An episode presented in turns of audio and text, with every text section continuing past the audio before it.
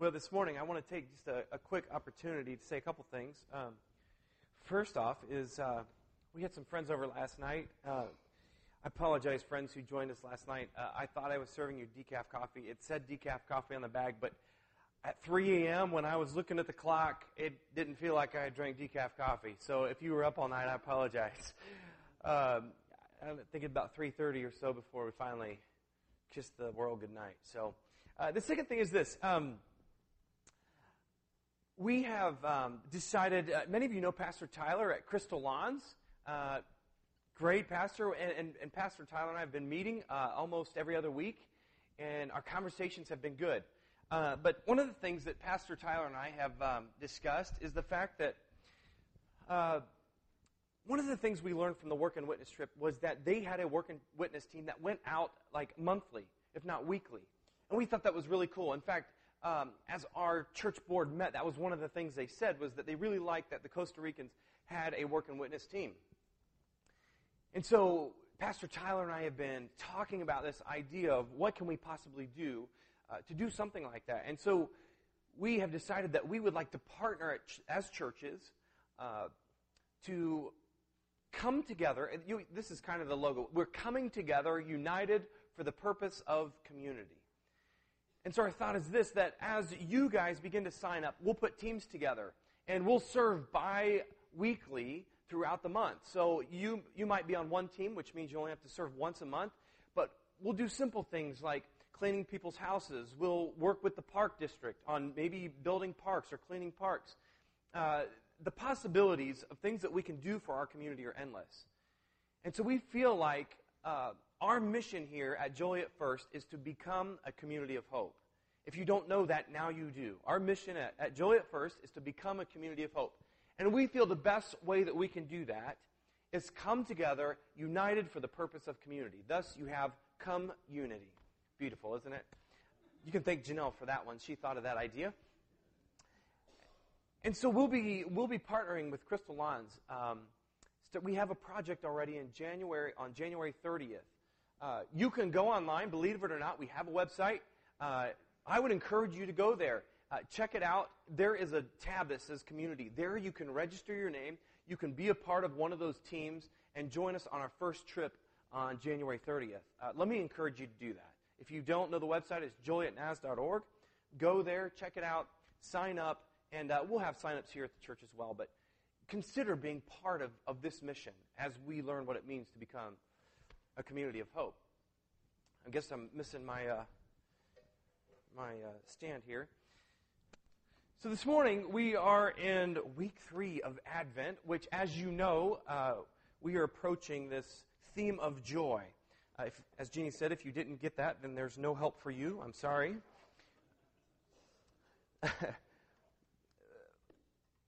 but I, I want to think back with you, um, maybe 15, 20 years ago. Uh, there was a time when an athlete might make a miraculous play. Or maybe somebody was extremely skilled in their profession. Uh, maybe you witnessed something amazing that's never been done before. Uh, perhaps a snowboarder or a skateboarder made this amazing jump that was just unbelievable. Uh, or maybe I can think back to when Jordan, before he was just a brand of shoes, um, made these amazing championship shots. Many of you won't believe this, but uh, the younger generation now, he's nothing more than a brand of shoes. When you say Jordan, all they think of is shoes. They don't even know who Michael Jordan is, which I think is kind of funny. But, but I, I think back to those times, and, and, and we would use this one phrase. Now, now, maybe you didn't, but I did, and this is about 15, 20 years ago. We would say something like this. We'd say, you the man. Y'all remember this, right? He's the man. You the man, right? Anybody ever said that before? Teens, I don't know if this is even cool to say this anymore. Probably not. We'll not say it so we won't embarrass ourselves, but we used to say, you the man. And, and so I've been, been thinking this week about the importance of the man. Now, women, I'm sorry, back in the 80s, 80s and 90s, we weren't as sophisticated uh, in our political correctness, so you could beat a man too, even though you a woman. So, uh, but I think now you can be the woman. So, uh, but I'm thinking about this that, that I've been engrossed with this idea of the man. And, and when we say that very phrase, it says something about the person, that they've reached this superior status. It says that in some ways they've been set apart from everyone and everything else. I kind of think this that as we call somebody the man or the woman, that there's kind of this exaltation or, or, or, this elevation. And in some ways, what we do with athletes is there's this deification of the person. And so this, this, this, thought has been running through my mind all, all week, and I have a, a really good friend who recommended that I watch the Goebbels experiment on Netflix. If you're really bored or you just love history and diaries, I would recommend go and do that. So I, I, I watched the Goebbels experiment, and what it is is about Joseph Goebbels, uh, Hitler's propagandist during World War II. And uh, he was great at what he did. I mean, not that that was a good thing, but he was great at what he did. And um, what I find interesting about him is that he was, in many ways, the atypical or the typical dictator. He was, from childbirth, uh, dealt a sickness that he couldn't deal with, and then he, he lost some feeling in his legs. And so as a kid, he was kind of set aside on the margins. He was kind of this loser. But, but as he grew up, he became a wonderful figure. Well, I shouldn't say wonderful. He became a figure of importance within history. And you look throughout his life, and as, as they read his diaries in this, this experiment, you begin to hear things. Uh, it's like this roller coaster ride with him. Uh, one minute he's saying, I'm taking joy in my work. And the next minute he's saying, I'm meandering in my life. My life is useless. I feel pointless in my life.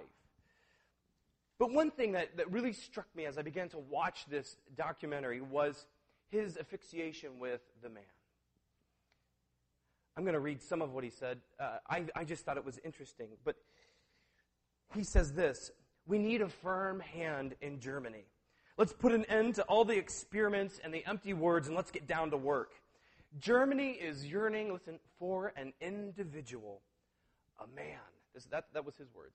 Germany is yearning for a man as the earth yearns for rain in the summer. And only our reserves of strength and enthusiasm and utter commitment can save us now. Are you hearing this? He says, My quest is for the new Reich and the new man. This can only be found through faith, but faith in ourselves. He says, he says as he meets Hitler for the first time, he says, he stands tall, he's healthy, and he's vigorous. He puts us to shame with his, hear this, kindness and compassion. He is filled with brilliant replies. And he says, I love him. I love his new insights. I can accept him as my leader. And then he goes on to say this, he says, I bow to his superiority we can now conquer the world. Whew. Now, you could watch this, this, this with not even thinking about what he's saying other than that he's just writing some, oh, some diary. But these are explosive words. Later in the documentary, he says this What does Christianity mean today? What does Christianity mean today? National Socialism has become my religion. All we lack is religious genius. Now, he's putting down Christianity at this point. All we lack is religious genius, capable of uprooting outmoded religious practices and putting new ones in their place. One day, National Socialism will be the religion of all Germans. My party is my church. These are his words, not mine. I believe I serve the Lord best if I do his will and liberate the oppressed from slavery. He says, This is my gospel. wow. I love this question that he poses in the documentary What is Christianity? Essentially, what he is saying to people is this is that this Jesus guy is antiquated. He's, he's kind of outdated. He's irrelevant. He's useless. The ways that we gain freedom and conquer the world are no longer the ways of Jesus. These are outdated practices and modes of religion. So we need new ways of thinking about how freedom and, and, and, and uh, ridding oppression in the world comes about. And you notice that in his language, he often uses language of the man. Who's the man? Hitler's the man. Hitler's the one that will save us.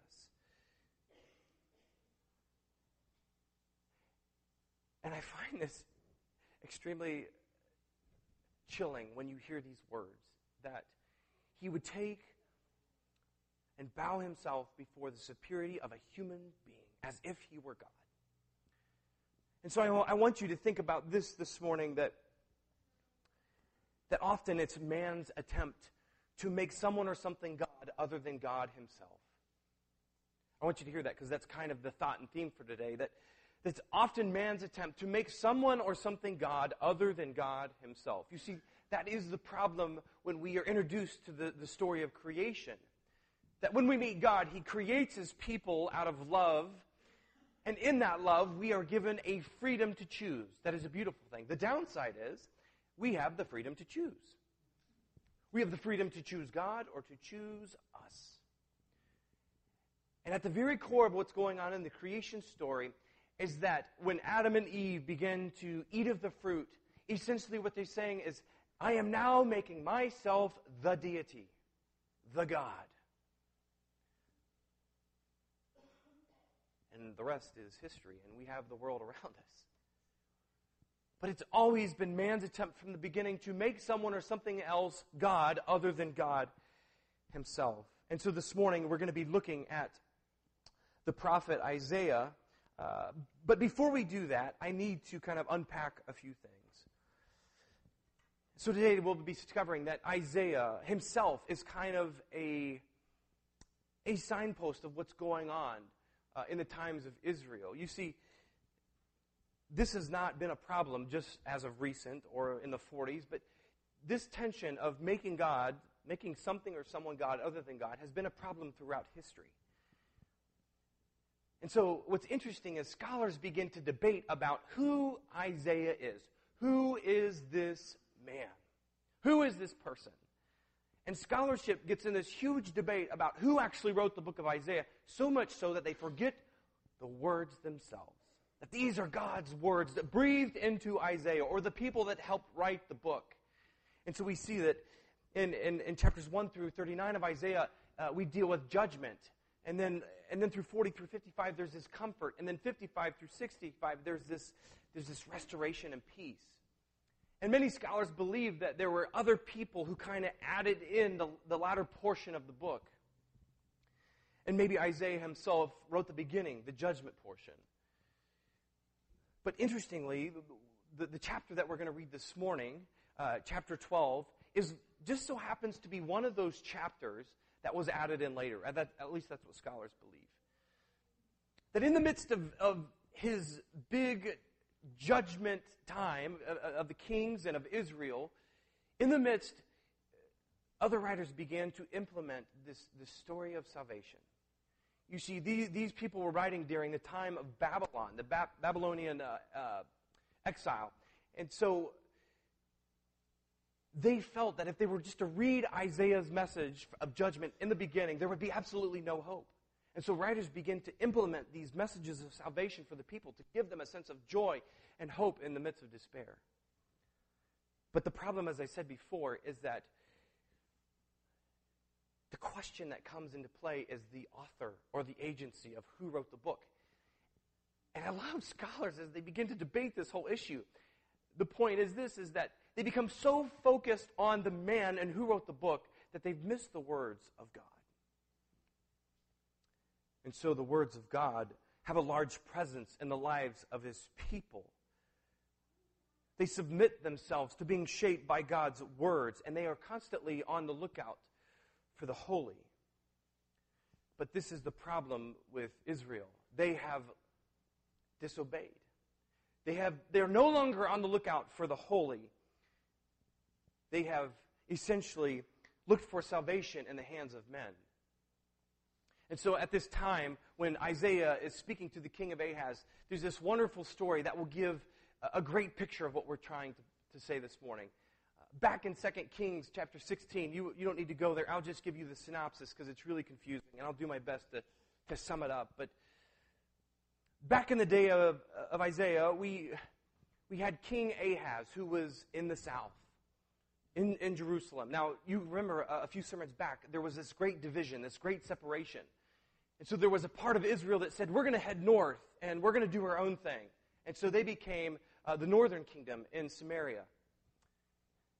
And Pekah was the king of the northern kingdom up there. And so then there was this great ruler, this Assyrian ruler, and I'm going to call him Tiggy because his, long, his name is too long. I can't even say it. We're going to call him Tiggy. But this Assyrian ruler, Tiggy at the time, is going around and he is oppressing all these people. He's, he's conquering nations, one nation at a time. And so there's this fear that's going throughout the land. There, might have been a little conflict. We might have say there was a little, a little bit of a world war going on at the time. And so Pekah in the north decides that he's going to team up with the Syrian king. And they create this, this pact that we will join together forces to defeat Tiggy, the Assyrian ruler. And so they go from nation to nation to nation, asking them, Will you join us? Will you help protect us? Will you be a part of our, our league, is what they've called it. And so then they go down to Jerusalem to meet Ahaz. And Ahaz says, I don't want anything to do, I don't want anything to do with your league that you're creating. Now, Pekah and Rezin, the king of Syria, were a little bit upset by this. And so they decided, if you don't want to team up with us, we'll just beat you up until you team with us. And so interestingly, Ahaz doesn't give in. It's great. Instead, he does. This, this is really what happened. This is really what proves the point this morning. Instead, he does this. He goes to Tiggy himself, the Assyrian ruler. Now, Isaiah is speaking into the life of Ahaz, and he's saying, Do not go to him. You are making a huge mistake if you go to this enemy and team up with him. In fact, he says, he says to him, he says, if you do not stand firm in your faith, you will not stand at all. Those were Isaiah's words to him. But Ahaz, of course, thinking he knows it all because he's a king, decides that he will take matters into his own hands. And so, he sends messengers to Tiggy, this Assyrian ruler. And I love what he says. He says, sounds a lot like Goebbels. He says, I am your servant. Come up and save me out of the land of the king of Aram and of the king of Israel who are attacking me. Do you hear these words this morning?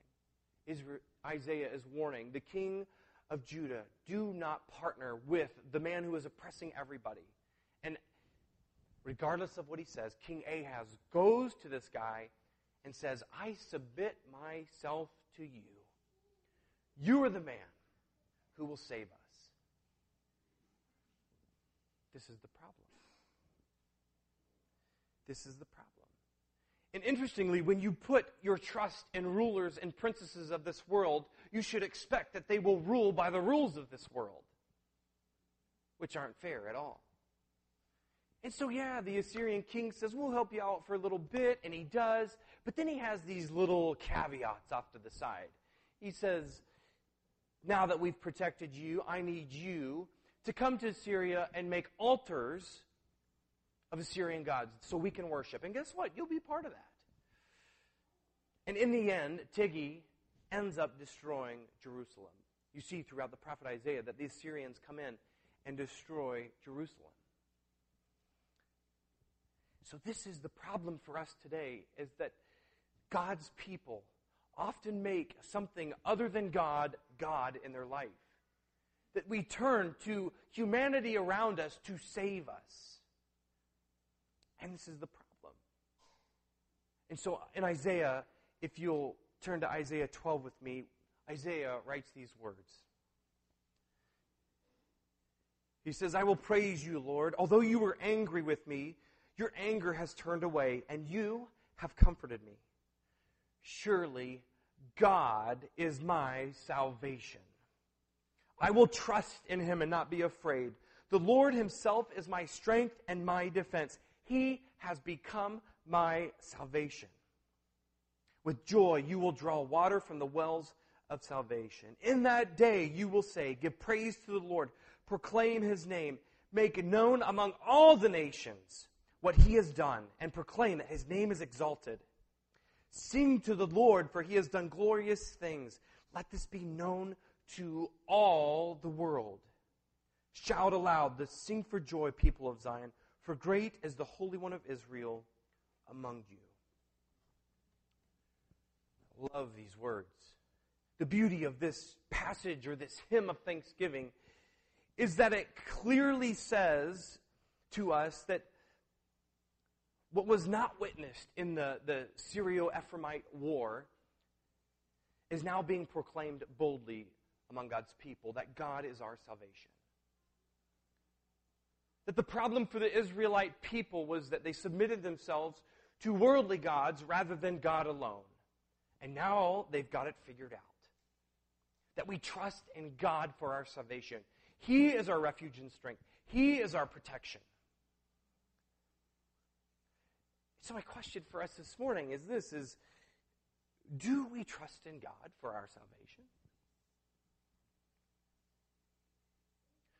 We like to throw taglines around in the church. I will trust in God. I will trust in God, you know. But when financial security is taken away from us, we don't trust in God.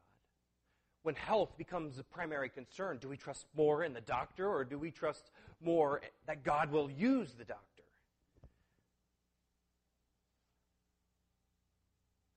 For many of us, when we find ourselves in a broken place, often we'll go to other people for help. But when do we go to help? When do we ask for help from God? So, do you trust God this morning fully for your salvation? I, th- I, was thinking about my son Miles. Often we put our kids to bed at 8. We have a very strict routine. But there are often times where late at night I'll hear down the hall, Dad, Dad, Dad.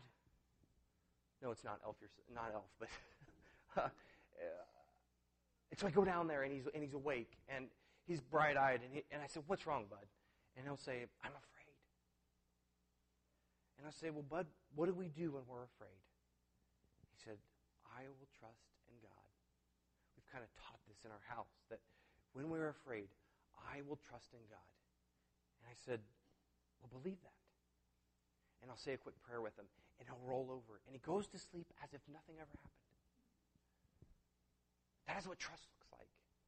He believes that God will do for him what he cannot do for himself. And that is the beauty of salvation. Salvation for us is God doing for us what we cannot do for ourselves. God delivers us. He meets us where we are in our brokenness. He takes us from those threatening situations and He rescues us. These situations range from political oppression to unjust accusations to military disaster to physical illness to, yes, even spiritual and consequences of sin. God may use people, but at the root of our salvation is God Himself. A wonderful scholar wrote this, and I like this. He says, The option of trusting God is not an empty, pious response to the hard issues of the world. Rather, it is our only hope and our only real joy, according to the book of Isaiah. In a world where faith is often questioned and or considered ineffectual in the face of injustice, violence, or self-satisfaction, Advent calls people to reevaluate where their trust lies. So here's what I want you to know this morning. I hope that I haven't bored you with the history of the Old Testament. I think it's kind of fascinating and fun, but we can always learn from the mistakes of our forefathers. Here's what I want you to know you are not your own Messiah. Others around you are not your Messiah. The repetitive blunder of humanity's search for salvation has often found its salvation in the hands of men But Jesus calls us to find our salvation in the God man, Jesus Christ. What I love about this Old Testament passage is that Israel has experienced and still anticipates the salvation. And so this morning, I want us to be reminded of the fact that you have experienced salvation. And yet we still await the final arrival of our Lord and Savior Jesus Christ. Jessica is, I, I love this phrase that she uses. Uh, we're going to meet Jessica here in a few minutes, but she says, I drove by the church one night and, and I was desperate. And she said, I saw the sign for single moms and I, I decided that I was going to turn in. Actually, God decided. My wheel, I wanted to go straight, but it's like my wheel just turned. And she said, at that moment, and I love this phrase, it was the first day of the rest of my life. It was the first day of the rest of my life. That ties in with this thought that I've said to you before that, that when we say yes to Jesus, our eternity begins not when we die, but the moment that He, he, he dives into our life, He gives us hope and meaning, and we are moved by His love and compassion to live our daily lives. That is when your salvation begins right now. The world around you would love to tell you, trust in me. Politicians of this world will say, place your hope in my agenda. But the psalmist is quite clear that at the end of the world, the princes and rulers of this world, everything that they have built up will be gone. And what will you be left? I know that I'll be left with knowing that I have the salvation of Jesus Christ in my life. So this morning we're going to do some, some things. It says in, in Isaiah that we are, procl- are to proclaim to all the nations what God has done. And I think we do that in two ways. Today we're going to baptize some of our, our good friends, some of our new believers. But baptism is this. Many of us see it as just a ritual and nothing more. But you have to understand that you, the church, are the world. You are part of the world. And so what we do this morning is not just some ritual, but rather it is distinctly Christian. It marks our salvation. It is a sign to the world of what God is doing in his people. And so as we we as God goes to, to the Hades with, with all of our sin and, and death, he then comes out of the tomb of, with resurrection and new life, saying, This is the new world. And so, as we baptize folks today, as we put them under, in essence, what they are saying is that we are putting to death the sin and the destruction of our old lives. And as we come out, we are resurrected with Jesus Christ, who gives us life and hope. That is one way that we proclaim to the world the salvation that God gives us. The other way that we do that is through worship. Many of you know that I'm a firm believer that you cannot be a Christian apart from the church.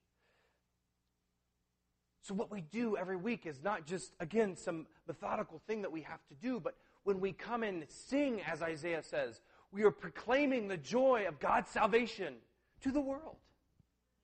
You don't think that your neighbors notice when you leave your driveway in the morning?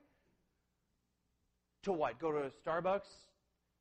Or to go get a donut. No, I, I have a, a firm belief that the way you live your life tells them something about you, and they know that on Sunday morning you are heading somewhere for a specific reason. So, by you being called out of the world, you are saying to the world, there's something different about me. And as you come here today and you sing about God's joy, our hope is that, that the noise that comes out of this place fills the world around us with hope, with God's love, with joy. These words you sing are not meaningless. That is why we give you a worship folder for you to take home, to rehash what you, you have sung today. So you can then go home and begin to sing that throughout the week. I know some of you can't sing a lick. But guess what? Your kitchen, your shower, some other places we won't say are wonderful places to sing. When you're out raking your yard. For some of you yesterday, you were out mowing your grass. This is a time to sing and proclaim the good news that Jesus has come. Amen. Amen. This morning, we are going to baptize. First, we're going to dedicate um, Cameron.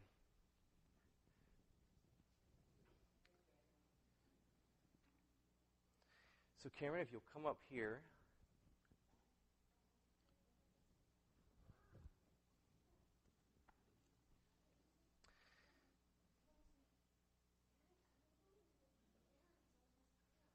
Hey, bud. How you doing, man?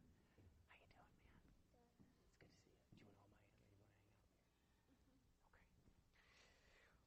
Well, this is one of my favorite parts, church, is when we dedicate one of these little ones to God. Jesus was very clear about the importance of children. In fact, he tells us in the Gospels to become like children. That these are not people that are the future of the church, but rather Cameron is the church. And you have a responsibility. We have a responsibility to raise him right. so, in presenting this child for de- dedication, you signify not only your faith in the Christian religion, but also your desire that, that Cameron may early know and follow the will of God, may live and die a Christian, and come to everlasting blessedness. In order to attain this holy end, it will be your duty as his parent to teach him the fear of the Lord, to watch over his education, that he will not be led astray, to direct his youthful mind to scriptures, his feet to the sanctuary, and to restrain him from evils associated with habits, and as much in you lies, to bring him up in and nurture an admonition of the Lord. Will you endeavor to do so by the help of God? If so, answer, I will. Very good. I now ask you, congregation, will you commit yourself as the body of Christ to support and encourage uh, Jessica and Cameron as they endeavor to fulfill the responsibilities to Cameron and assist him by nurturing him in his growth towards spiritual maturity? If so, as a body of believers, please say, We will. Very good. Our loving Father, we do here now dedicate Cameron in the name of the Father and of the Son and of the Holy Spirit. Amen. Amen.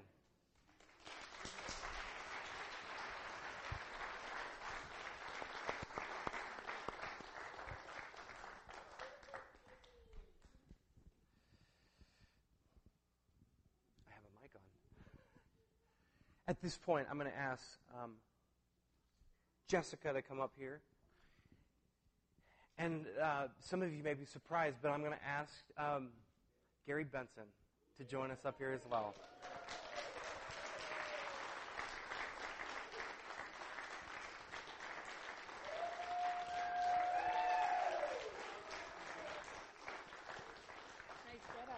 I'm digging the socks. I love it. Maybe I could borrow some after. I'm just going to give Jessica and Gary an opportunity to um, to share their story with you quickly. Hi. so this is my journey to baptism, and uh, my life has been hard, and I have been through many ups and downs. I survived them all. God knew my plan, before I was ever born into this earth. Reflecting on my past is an important part of my life at this time so I can collectively accept, digest, and forgive not only myself, but those whom I need to forgive in my life and move on with purity for the future. The last four years in particular have been the hardest struggle for me, not only as a mother, but as a person. I have suffered, been alone, and scared through my journey of motherhood. My son Cameron, he is my joy. To see his face, to feel his hugs, to hear I love you is what melts my heart. Yeah. I dedicate my life to him, and now I'd like to dedicate him to God and to all of you as our family. Today, I will be baptized. After 35 years, I know where my faith lies. Yeah. Here at the Church of the Nazarene. You are all the most amazing group of people I have met in my whole life. You are our family, and Cameron and I are home. I dedicate my life from this point to live and strive to be Christ like, to give hope and joy and comfort to those around me and far away, to touch people's lives and encourage the Word of God. My thanks could never be great enough. My heart is full and my eyes are wide open to the glory of God and all the miracles that He has given Amen. us.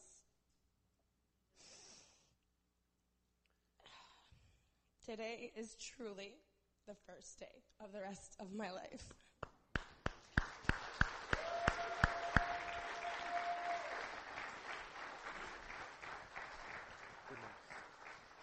All right, Jessica, hop in. Yeah, you'll come and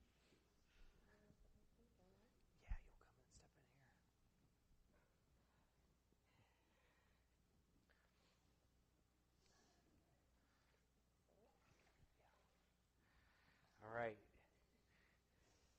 Jessica, baptism is a sign to the community around you that you have said yes to Jesus, that He is your Lord and your Savior. And so today, would you do you announce that Jesus Christ is King of your life? I do. Awesome. Jessica Lilly, I baptize you in the name of the Father, the Son, and of the Holy Spirit. Amen.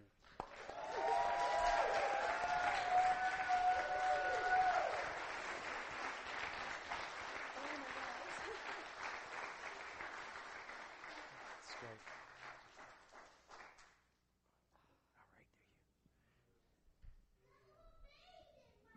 All right, there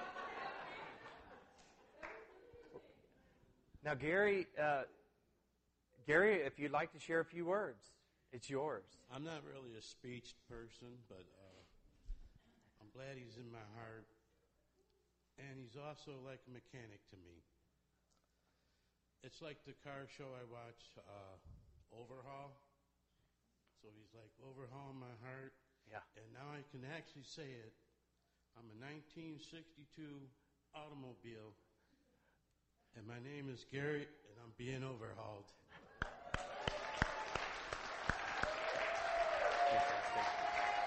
All right, brother.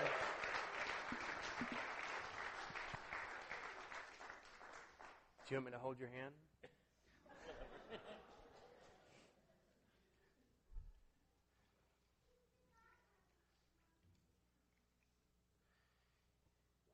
Gary, do you recognize that Jesus Christ has forgiven you, that he loves you, that he cares for you, and that on this day that you announce him as king of your life?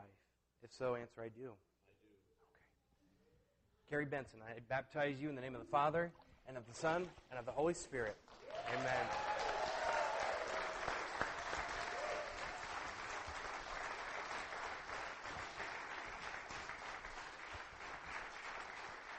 Come on out, I'll help you out.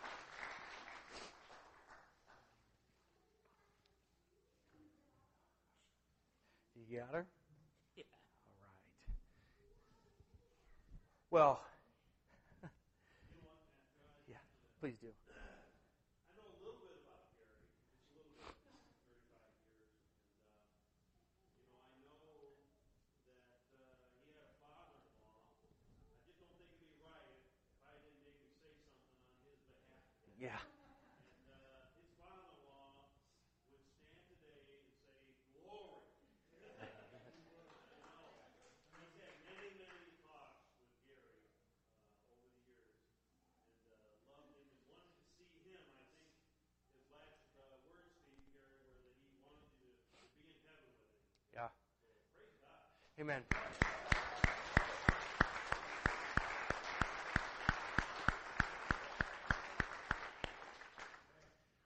Well, if you're not moved by this, I don't know what will.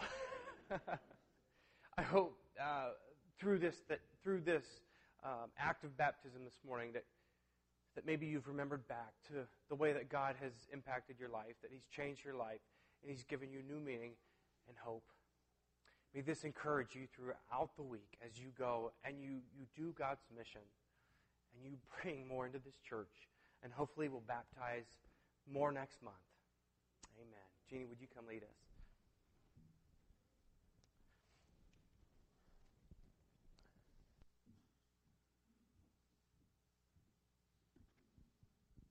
What a way to declare joy today. Amen. Let's stand together and say our closing prayer. Grant, we ask you, Almighty God, that the words which we have heard this day with our ears may, through your grace, be so implanted in our hearts that they may bring out in us the fruit of godly living to the honor and praise of your name, through Jesus Christ our Lord. Amen. Go in peace and with joy.